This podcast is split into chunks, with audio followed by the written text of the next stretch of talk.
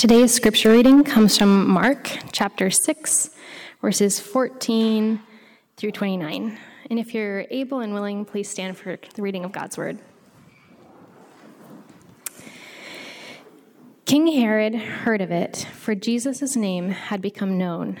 Some said, John the Baptist has been raised from the dead. That is why these miraculous powers are at work in him. But others said, He is Elijah. And others said, He is a prophet, like one of the prophets of old. But when Herod heard of it, he said, John, whom I beheaded, has been raised. For it was Herod who had sent and seized John and bound him in prison for the sake of Herodias, his brother Philip's wife, because he had married her. For John had been saying to Herod, It is not lawful for you to have your brother's wife. And Herodias had a grudge against him and wanted to put him to death. But she could not, for Herod feared John, knowing that he was a righteous and holy man, and he kept him safe. When he heard him, he was greatly perplexed, and yet he heard him gladly. But an opportunity came when Herod, on his birthday, gave a banquet for, for his nobles and military commanders and the leading men of Galilee. For when Herodias' daughter came in and danced, she pleased Herod and his guests. And the king said to the girl, Ask me for whatever you wish, and I will give it to you. And he vowed to her, Whatever you ask me, I will give you, up to half of my kingdom. And she went out and said to her mother, For what should I ask? And she said, The head of John the Baptist. And she came in immediately with haste to the king and asked, saying, I want you to give me at once the head of John the Baptist on a platter. And the king was exceedingly sorry because of his oath and his guests. He did not want to break his word to her. And immediately the king sent an ex- executioner with orders to bring John's head. He went and beheaded him in the prison, and brought his head on a platter and gave it to the girl, and the girl gave it to her mother. When his disciples heard of it, they came and took his body and laid it in a tomb. This is the word of the Lord.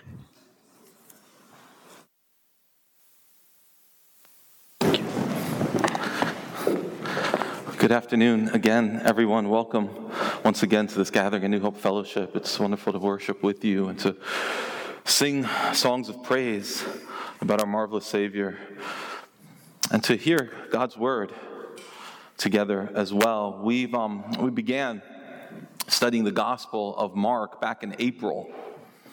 And after today, we're actually going to take a break from this book and we'll come back to Mark next year, God willing. And next week, I'll tell you more about what we're going to be doing in between.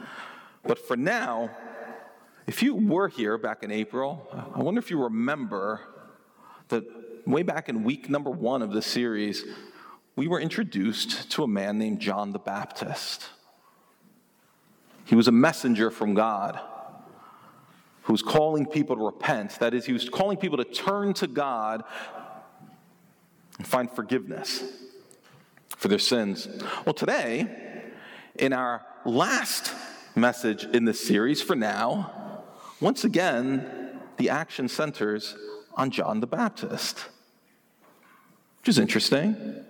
And more specifically, it focuses on how John the Baptist confronted a very powerful man named Herod with the message of repentance, with the call to turn away from his sin and turn to God, and the response he got.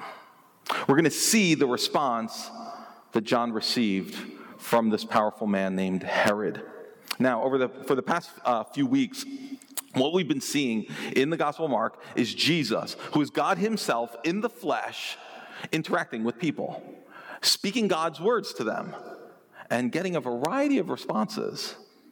In fact, that's really a major theme through these, this whole section and these various chapters that we've been reading through. This theme, this question how are people responding to Jesus and to his words? And as we observe the various responses that Jesus receives, we're driven to ask ourselves how am I responding to Jesus and to his words? And so we want to do that again today. We're going to see how someone responds to God's words, and we're going to be driven to ask ourselves, how are we responding to God and to His words? So far, here's what we've seen. Some people have rejected Jesus outright. We saw this last week. We saw it in previous chapters. Some people leveled accusations at Jesus. Some people just, just asked him to go away and drove him away. Others went as far as to plot to kill him. Then on the other hand, we find that some people received Jesus. That is, they believed his words, they, they welcomed him, and as a result, they experienced forgiveness and healing and freedom. So, if we take all those various responses that we've seen so far, they basically fall into two categories it's either rejection on the one hand, or acceptance on the other. Jesus has faced rejection and he has received acceptance from people as well. That's all we've seen so far. But but this week we're going to see that sometimes God and his words are met with neither rejection nor acceptance, but with ambivalence. What I mean is that it's met with he's met with mixed feelings. It's not no, go away on the one hand, but it's also not acceptance and trust. Instead, it's a kind of indecisive, non committal nothing. And what we'll see today is that that kind of indecisive, non committal response to Jesus is dangerous, tragically dangerous. If you've never come to the point of trusting Jesus, I'm really, I'm really glad you're here because this is one more time that Jesus is going to call you to believe in him as Savior and King. He's been calling you, and he's calling you now to believe in him as Savior and King but I also want you to see that sustained indecision is an unwise, perilous response to Him. And we'll see why that is. But also, if you have trusted in Jesus, if you would call yourself a follower of Christ, this, this account speaks to you too. I wonder if there's some area in your life where the one you call Lord, He's calling you to obey him in some area, perhaps, or he's calling you to trust him in some area of your life. And although you call him Lord, perhaps you're struggling to follow him. You're, you're hesitating indecisively. And I want you to see that that's a dangerous place to be, too. So we need to see today the urgency of responding to Jesus decisively the, the urgency of, of breaking free from whatever it is that's holding us back, keeping us ambivalent, putting off a response, postponing a response to Jesus. The account Shaylin just read to us is tragic, isn't it? But what we're going to see is that it's not ultimately tragic for John, who was executed, but it's really ultimately tragic for Herod. And it's meant in part to tell us, to warn us lovingly, don't let this tragedy happen to you. So, three things we're going to look at here three points. One, the problem of indecision. Two, the cause of indecision. And then lastly, the cost of indecision. The problem, the cause, and the cost. So, let's look at what this indecision is all about. Verse 20 is really central, and so we're going to go right there. Let's read it. It says, For Herod feared John, knowing that he was a righteous and holy man, and he kept him safe. When he heard him, he was greatly perplexed, and yet he heard him gladly. Now, for the people who originally read the Gospel of Mark first, the, the, Mark's original readers, they, they would have known the name of Herod. It would have been talked about. It, it was recent history for them. Herod was a Roman ruler. He's called a king here, but he's not the kind of king that you might expect. When we hear king, we think of a, a sovereign governor, right? The, the top of the food chain, but that's not Herod. He governed just a section of the Roman Empire, this, this region called Galilee, maybe a little bit more. But he had to report to other people above him. And his job really was just to keep things peaceful in the region, to manage it, keep things quiet, don't allow any turmoil and don't cause any scandal. That was his job. Well, Herod caused some scandal. At one point, he chose to leave his wife and marry a woman called Herodias, who happened to be his brother's wife. So you see, he married his sister in law, who, get this, as if that's not bad enough, his sister in law also happened to be his niece. Yes, that's gross. And this is a sordid story. And John knew that that was creepy. He, this man succeeded in committing adultery and incest in, in one fell swoop. Yeah, it is a sordid story if you didn't notice. It, it sounds like a reality show, doesn't it? A really bad reality show, like Real Housewives of Galilee or something like that. I heard someone else say, keeping up with the Herodians. They said, I don't know, maybe, maybe that one's funnier. But Herod's actions troubled lots of people. It was scandalous. And, and especially troubled the Jewish people in the region. They're looking at this kind of like pagan Roman indecency and they were scandalized by it. Well, John the Baptist, for one, spoke out directly. He didn't post something on social media, right? He just didn't like create a clever little hashtag to, to speak out to his followers against Herod. No, he actually confronted Herod. And verse 18 says that, that, that, he had been saying to Herod repeatedly, that means repeatedly, he had been saying, This is not lawful. This is not lawful. In other words, what that means is God says this is wrong. In what sense is it not lawful? It's not according to, it's, it's illegal? No, it's, it's not according to God's law. He speaks that truth to Herod and he pays a cost for it.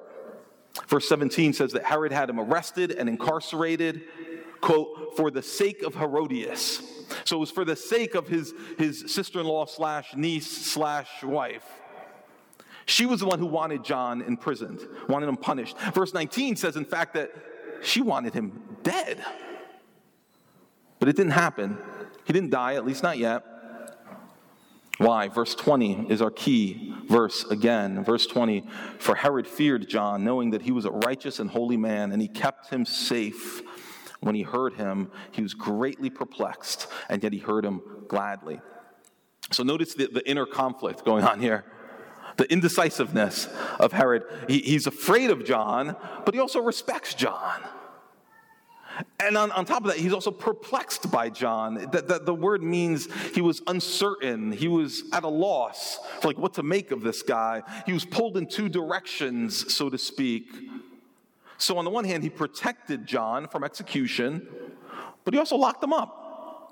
And after John was in prison, this is odd, Herod would have him come out and talk to him and then send him back to prison. And when John would come out to talk to Herod, he would call Herod to turn away from his adultery and his incest and, and turn to the Lord. And the amazing thing is that Herod actually liked it. It says he received him gladly. Literally, it, it means there was something pleasant about what John was saying to him. It, it, it touched him in some way, it, affected him in some positive way that he says, I want to hear more of this. I want to hear this again. Come back, John, talk to me and he'd send them back to prison. Now, I suspect that John probably spoke to Herod about more than just his sinful relationship to Herodias. There were probably other things that he was bringing up too. But whatever he heard, he appreciated it. And he must have recognized wisdom in it. He saw something good in it. Perhaps, perhaps he was even convicted by it. I, I wonder if he was convicted at times to question his choices, to question the way that he was living, to question his allegiances, but it never went beyond that for Herod. He just liked hearing him. If John had a podcast, Herod would have subscribed and listened faithfully. He was a fan. But he never accepted what John said to the point that he owned it and acted on it. He'd just keep calling John back to talk to him more and then send him back to his cell. The way some of us might spend years going back to church weekly or maybe once in a while, but there's no observable commitment to follow the way of God, no change of course in life, indecision. But Herod could only sit on the fence for so long. And when he was finally forced to make a choice, he made the easier choice. he fell off the fence. The path of least resistance for him was to have God's messenger killed. So he rolled with that, kind of passively, went along with it. And here's the story, verse 21. It says, But an opportunity came when Herod was on his birthday, gave a banquet for his nobles and military commanders and leading men of Galilee. People have made some foolish choices on their birthdays, haven't they? You ever make some bad choices on your birthday? You're going to live it up. You're going to enjoy it. You deserve it. It's your day. I believe some bad choices have been made on birthdays, and this might be amongst the worst. I'm going to cut loose and have fun and celebrate my day. Well, it says in verse 22 For when Herodias' daughter came in and danced, she pleased Herod and his guests. If that feels weird to you, it is weird. It should. It should feel creepy because it is. It's, it's creepy, it's exploitative, it's, it's wrong in many ways. This, this is, there's nothing innocent or, or good or wholesome about this. And it goes on to say in verse 22 that the king said to the girl, Ask me for whatever you wish, and I will give it to you. And he vowed to her, Whatever you ask me, I will give to you, up to half my kingdom. This is a figure of speech, most people would say. Um, he didn't have the power to give her half the kingdom or any of the kingdom. It wasn't his. He, he was an administrator, but a powerful one. But he's basically saying, blank check, I'll give you whatever you want. If I can give it to you, I will. He, he's flexing more power than he really has, but you get what he's trying to communicate. In verse 24, it says, She went out and said to her mother, For what should I ask? And she said, The head of John the Baptist. And she came in immediately with haste to the king and asked, saying, I want you to give me at once the head of John the Baptist on a platter. And the king was exceedingly sorry.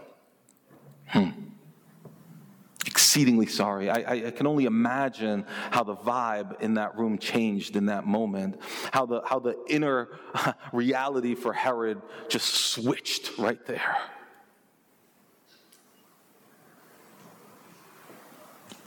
But because of his oaths and his guests, he did not want to break his word to her.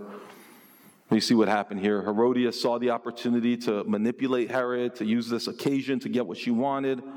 But this wasn't just an opportunity for Herodias. This was, in a sense, an opportunity for Herod, too. It was a chance for him to actually take stock of what he was doing with his life and what this woman, what he was doing with this woman and what was going on, and, and to repent. It was an opportunity for him to finally turn away from this horrid relationship, from the course that he was on. It was a chance for him to actually obey God's words. But he chose passivity, he chose the easier way. In order to save face and to appease Herodias, the easiest way forward was to kill the messenger. And in a sense, double down on this relationship that he should have never been in to begin with. And so that's what he does. It says, verse 27 And immediately the king sent an executioner with orders to bring John's head. He went and beheaded him in prison and brought his head on a platter and gave it to the girl. And the girl gave it to her mother. This is horrific. And when his disciples heard of it, they came and took his body and laid it in a tomb. Now, there are all sorts of negative lessons here for us, aren't there? There are lessons here about awful parenting. There are lessons here about poor leadership, about making foolish oaths. There's probably lessons here about the use of alcohol because I can only assume that Herod must have been drunk to make such stupid choices. But what we need to focus on, because I think it's the point of the passage, and it's related to all those things, but really it's the point, is on how Herod responded to God's words that had come to him through John for so long. Remember, that's the theme that's going through these chapters how people respond to God and His words, what they do with God and what they do with God's words. So let's press in a little bit more and think about the cause of indecision. The cause of indecision in Herod and in us, too. The cause of indecision. I, I wonder if some of us are more prone to hesitation. Like we're a little bit more indecisive. Like we're, we're, just wired that way, right? And maybe we've had experiences or upbringing that have kind of made us a little bit more hesitant. I, I certainly am. I'll own that. That's not always a bad thing, right? Hesitating can, can sometimes keep you from making bad, hasty choices. Some people make decisions too quickly, they move too fast, and then they regret it. Maybe that's you. There's a line in Hamilton where he says, I'd rather be divisive than indecisive. He'd rather be divisive than indecisive. And Hamilton, we look at, I, I, I look at that I, I say, wow, that's true. This man moved with quick determination. This man had strong conviction, and he wouldn't let anything stop him. He also ended up dead because of an impulsive choice made hastily. Jesus himself tells us to count the cost of following him. He says, don't, don't take this lightly. Don't just raise your hand and lightly say, Yeah, I want to follow Jesus without thought, without contemplating what that really means. We need to be thoughtful and not impulsive when it comes to following Jesus, but he also warns us to not delay, to not be passively postponing what we know is right and we know is good. Follow me. That's his repeated command to people who are hesitating. He says, Don't hesitate, follow me. Repent and believe in the gospel, he says again and again. So, if you are indecisive about following Jesus, or, or maybe you are a professing follower of Christ, but you're, you're hesitating right now just to obey him in some area of your life, or you're hesitating to trust him in some area of life. I would ask you to ask yourself, why is that? Where is this indecisiveness coming from? I invite you to consider whether your indecision might be rooted in fear. Possibly. I think for, for Herod it was. In that moment, for instance, in the feast, his big birthday bash, in that moment, he feared losing face. He feared the reaction of his sister in law slash niece slash wife. But he had already been conflicted about God for, and God's words for a long time. What was he fearing? I think he feared losing the relationship with Herodias. But more fundamentally, what he really feared was submitting his life to the Lord. He feared submitting his life to someone else, a God who would be in charge of him. He, he, he feared, the ruler feared, giving up his authority over his own life, giving up his autonomy and rule over himself. He feared saying, God, I am yours, you direct me. You are Lord, not me. For many of us, I believe ambivalence towards God and His words may also be rooted in fear. Perhaps some of us fear what it will cost, what I will lose if I submit my life to Him. And often, maybe coupled with that fear, or in place of that fear, there's, there's a, a love, a, a love for sin, or a love for things that's so strong that that love is, and commitment has become unhealthy and sinful. Maybe it's a love for what you know is wrong. And you fear that if I submit myself to Christ, I'm going to have to turn away from this. And that cost feels too high. Maybe I'll do it, but let me have some time to think about this. Or Let's be honest. Let me have some time to not think about this and ignore it and prioritize some other things and postpone.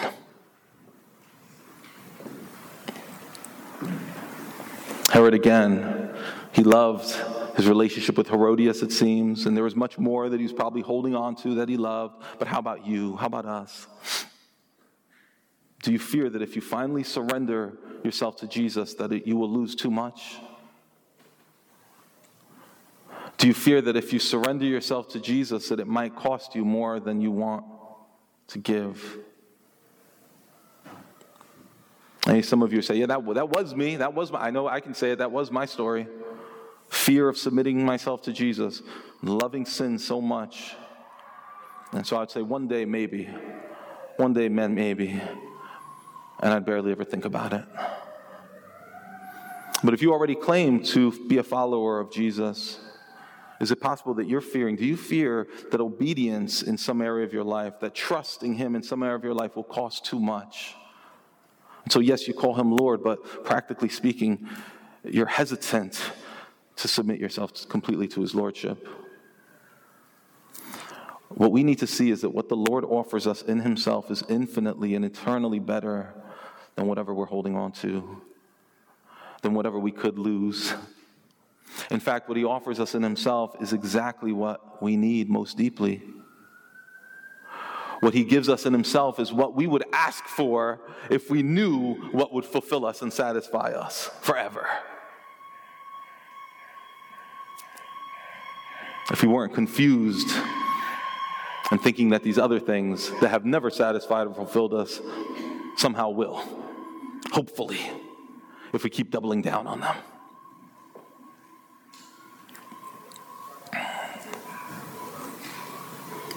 Jesus offers you forgiveness and eternal life, offers you welcome into God's family. He offers you a place in his kingdom, and he offers all of this free but at great cost to himself, at the cost of the cross, at the cost of his own death, at the cost of that full, unlimited sacrifice. And you and I, we need everything that he offers us in himself. In fact, deep down, we long for it. You may not recognize it, but you do long for what he offers you. You're just trying to find it in the wrong places. You need rescue from your sin, from a bad conscience. You need to be forgiven and cleansed. You need a hope that's beyond this world. That's hope, and, and you need someone to live for that's not you, but who you can trust and who you'll never lose and who loves you more than you love yourself, who loves you more than anyone could love you. He wants to give you all that. He wants to give you, and you know what he wants? To, he wants to take away your guilt. He wants you to give your guilt to him. And he'll take it. Say, my death paid for it. It's covered. So that's why he calls you to trust him. Trust him to forgive you and to cleanse you. This is, this is what I really want us to walk out of here knowing we must not, we must not give into the fear of what it will cost or what we'll lose. What he has for us, what he has for you is so much more. Tragically, this ruler chose his own rule over Jesus' rule. And in doing that, he did it in a kind of passive way, but he did it. That's what he chose. And in doing so, he decided to remain outside the kingdom of the Savior. And that brings us to the very last point the cost of indecision. The cost of indecision. As Mark 6, this chapter opens up, Jesus is getting famous. If it were 2023, folks would be sharing clips of all the miracles he was performing and we'd be arguing about whether those videos were real or not. Is that CGI? I don't know. Is that AI generated? Is this real? I think this is a skit. This is fake. But things were simpler back then, of course. Words spread by mouth, but it was still, it triggered all kinds of arguments and conflicting theories. Everyone had different thoughts on who Jesus might be and how he was pulling this off. And really, was he pulling it off? Mark says that some people believe Jesus was the second coming of John. Some thought he was Elijah, who, who was a, a figure who was uh, similar in many ways to John, who, who confronted rulers with God's words centuries before John was ever born. Other folks said, oh, he's a, he's a prophet. But, but, but for Herod's part, Herod was convinced that John had come back from the dead. Verse 16 says, John, whom I beheaded, has been raised he's back. I think Herod must have been having some real nightmares for the past however long it had been. This man was haunted by the memory of John, haunted by the memory of what he had done to the only guy who loved him enough to speak truth to him. And so I think he was filled with guilt. Perhaps there was regret there too. And that, New Hope, is one cost of indecision. One cost of indecision is that guilt and that, reject, that, that regret that comes from knowing that you are choosing not to receive the best gift that you could be offered. The guilt and regret, sometimes low level, but it's there, that comes from knowing that you're passively, you're passing up on and choosing to not receive the best gift you could ever be given because, because you so love and you so fear losing the very things that are hurting you, the very things that are chipping away at you. And that guilt and regret, it only builds up as you remain passive and indecisive. But the cost actually got worse for Herod. Fast forward a couple of years, we see in Luke 23, we're told this. Jesus at that point has been arrested, kind of like what happened to John the Baptist. And now he's facing death. Another indecisive ruler named Pilate sends Jesus to go see Herod. And you know, it says that Herod was excited that Jesus was coming to visit. Probably reminded him of the times that he was able to bring John up from the, from the cell and have a good talk. says in Luke 23, verse 8, when Herod saw Jesus, he was very glad, for he had long desired to see him because he had heard about him, and he was hoping to see some sign done by him. So he questioned him at some length, but Jesus made no answer. Huh. The chief priests and the scribes stood by, vehemently accusing him. And Herod, with his soldiers, they treated him with contempt and they mocked him. And then, arraying him in splendid clothing, they sent him back to Pilate. I don't know what to do with this guy. He's your problem. Indecision and ambivalence again. Only here it had gotten worse. Herod's indecision had now morphed into indifference and beyond that into, into hostility. You see, this man was once somewhat receptive to God's words, but now he has contempt for God in the flesh. He's unimpressed by Jesus. And notice, notice this this is the most chilling part of it all. Jesus himself has nothing to say to him. God had sent him John Again and again, Herod had opportunities. He had had great opportunities. He was passive and non committal. And now his heart has just hardened and it's hostile towards God. And Jesus is silent. It's a stunningly tragic scene. And, and, and, and in Jesus' silence there, and in this, the, the, the, the tragedy of that scene, it's as if it's crying out to us to say, Listen, listen, if your heart is open and receptive to God and His words, if your heart is open even a little, don't ignore that. And don't assume it'll last forever. You don't have the power to control your heart the way you think you have. So, so if at any time, even if right now, if you sense an openness to God, to his gospel, a receptivity to it, if you feel conviction to repent, to, to turn to God and trust him, don't assume that that window of opportunity will be open forever. This is not a scare tactic, by the way. And I, I, usually don't speak like this. I don't say these kinds of things often to you guys. Maybe I don't say it enough to myself. I don't know.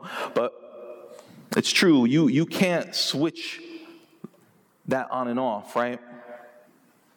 You don't have the kind of control over your heart to make yourself more receptive necessarily.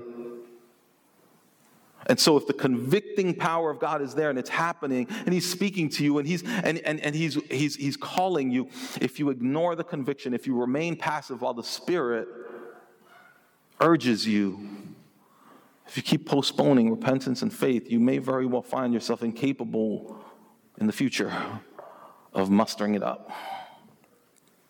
That again was my story. Not to make it about myself, but maybe some of you would, could say the same thing. This was my story. Passive and indecisive, eventually indifferent, eventually hostile and hard until God had mercy. The point is, don't assume you can be neutral for now and act later. It doesn't work that way. Herod thought that he was remaining neutral. Notice this Herod thought he was remaining neutral. Perhaps he'd make a choice in the future to figure out this weird relationship with his niece slash wife slash sister in law. Maybe he'd figure out later on what to do with John. But he was still sleeping with Herodias, and John was still in jail. You see, what I'm saying is that even when he thought he was being neutral, he was making decisions. He was making the wrong decisions. He was doubling down on the wrong decisions. You see, our hearts are always moving in one direction or another. So, so while you remain undecided about Jesus, you're not remaining undecided about other things. You're following other certain voices, you're listening to them, you're making choices, you're, you're deepening your relationships with certain people and in certain areas. You're following a path, is what I mean. You're strengthening your grip on certain things, even as you put off the decision about your relationship to Jesus. To put it differently, sitting on a fence is not sustainable. You will fall in the direction that you're leaning or being pulled. And we're all leaning in some direction and we're all being pulled. So if you are trying to stay neutral for now, postpone repentance. Jesus is your Lord. You know you've called him Lord, and he's calling you to repentance in some area. He's calling to obedience. He's calling you to action in some way. And you're trying to just remain neutral. Please know that you're in a powerless place. Or if you don't know Jesus at all and you're postponing a decision on whether or not you want to know him, whether or not you want to follow him, again, this is not, this is not a hard sell. This is not a, a scare tactic. I'm, I'm, being honest with you, and, I, and, it's, and it's based on what I see here in the life of Herod, and perhaps many of us could tell you that it's true in our testimonies as well. If you're trying to stay neutral for now, postpone repentance, postpone submitting your life to Jesus, and you think that where you'll stay, this is where I'll stay until I decide otherwise, you're mistaken. And God is calling you out of that. The prophet Elijah was kind of like the, the Old Testament John the Baptist. In 1 Kings 18, he was talking to a very ambivalent people who kept going back and forth between whether they should worship God or worship false gods, idols. And it says in verse 21 of 1 Kings 18 And Elijah came near to all the people and said, How long will you go limping between two different opinions? If the Lord is God, follow him. But if blank is God, then follow him. You can put whatever you want in that blank. If the Lord is God, then follow him. But if you are God, then live for yourself. Just be honest about it, decide it.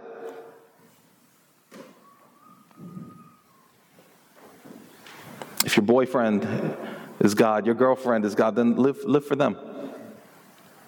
If your career is God, then just, just name it. I live for my career. Say it. Or if approval is God, then keep living for approval. Whatever it is, we can fill in so many things in that blank. And, and he's not so much, he's not challenging them to like really go do it, live for yourself. No, he's trying to show us the, the ridiculousness of this, of this scene, of, of, of what we're doing when we're limping between two opinions on whether or not to follow and obey Jesus. It says the people did not answer him a word. I, I think he met with some ambivalence.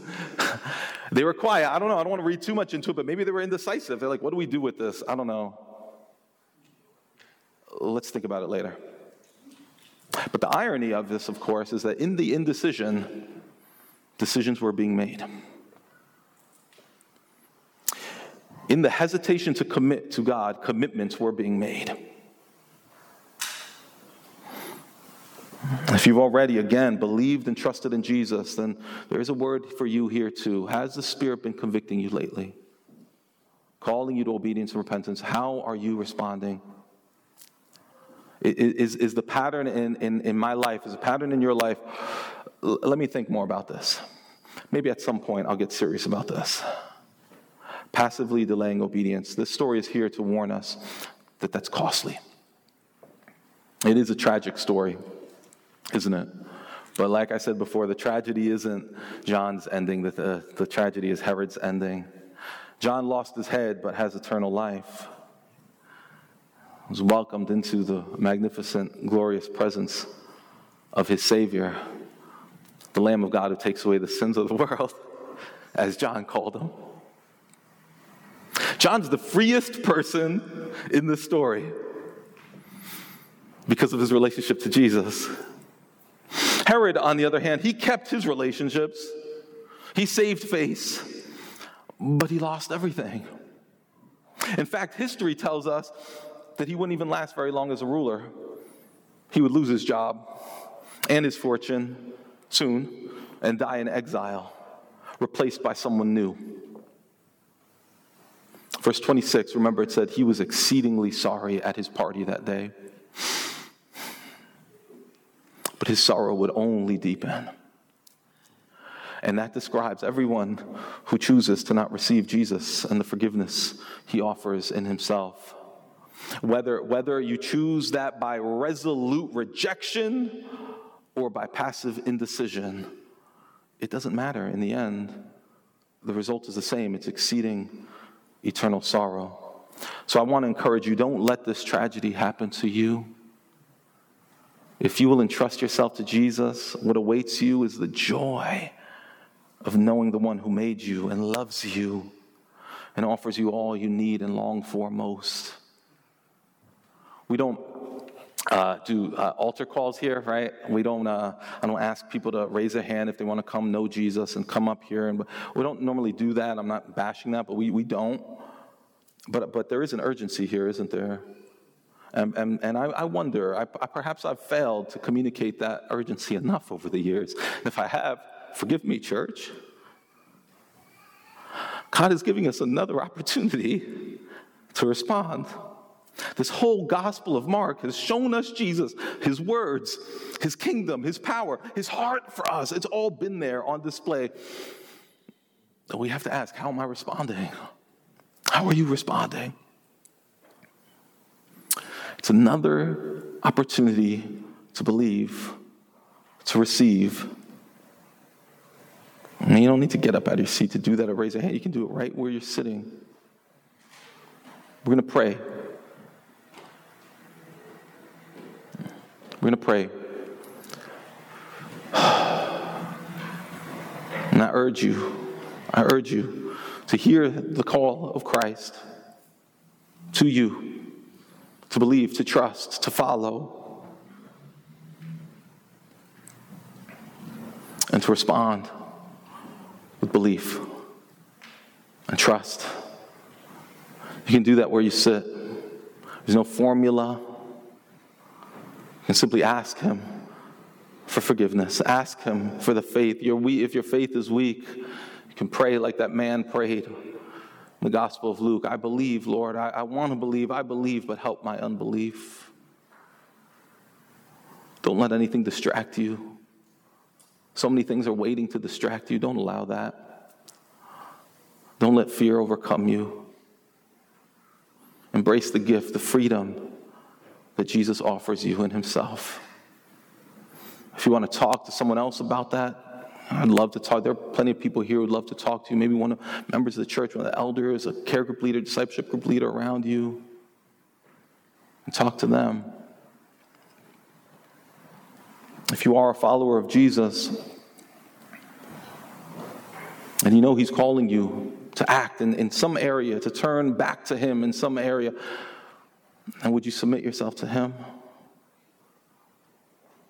Would you offer even your weak faith to Him now? He receives it gladly. If you're walking with Him, would you pray for a loved one? Pray for someone here. Intercede, intercede for someone else in the room or in your life that you so desire to know your Savior.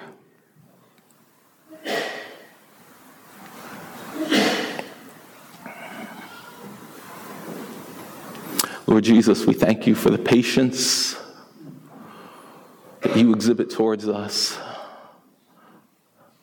We confess our indecision, our hesitancy to respond to you in the decisive way that you approach us with steadfast love, always the same. Lord, we waffle back and forth. We pray that you would, if anyone here, Lord, is of two minds, we pray that you would unite their hearts, unite our hearts to submit everything to you. To finally and once for all say, You are Lord, you are Savior. I want you and nothing else. It's in your name we pray. Amen. Amen.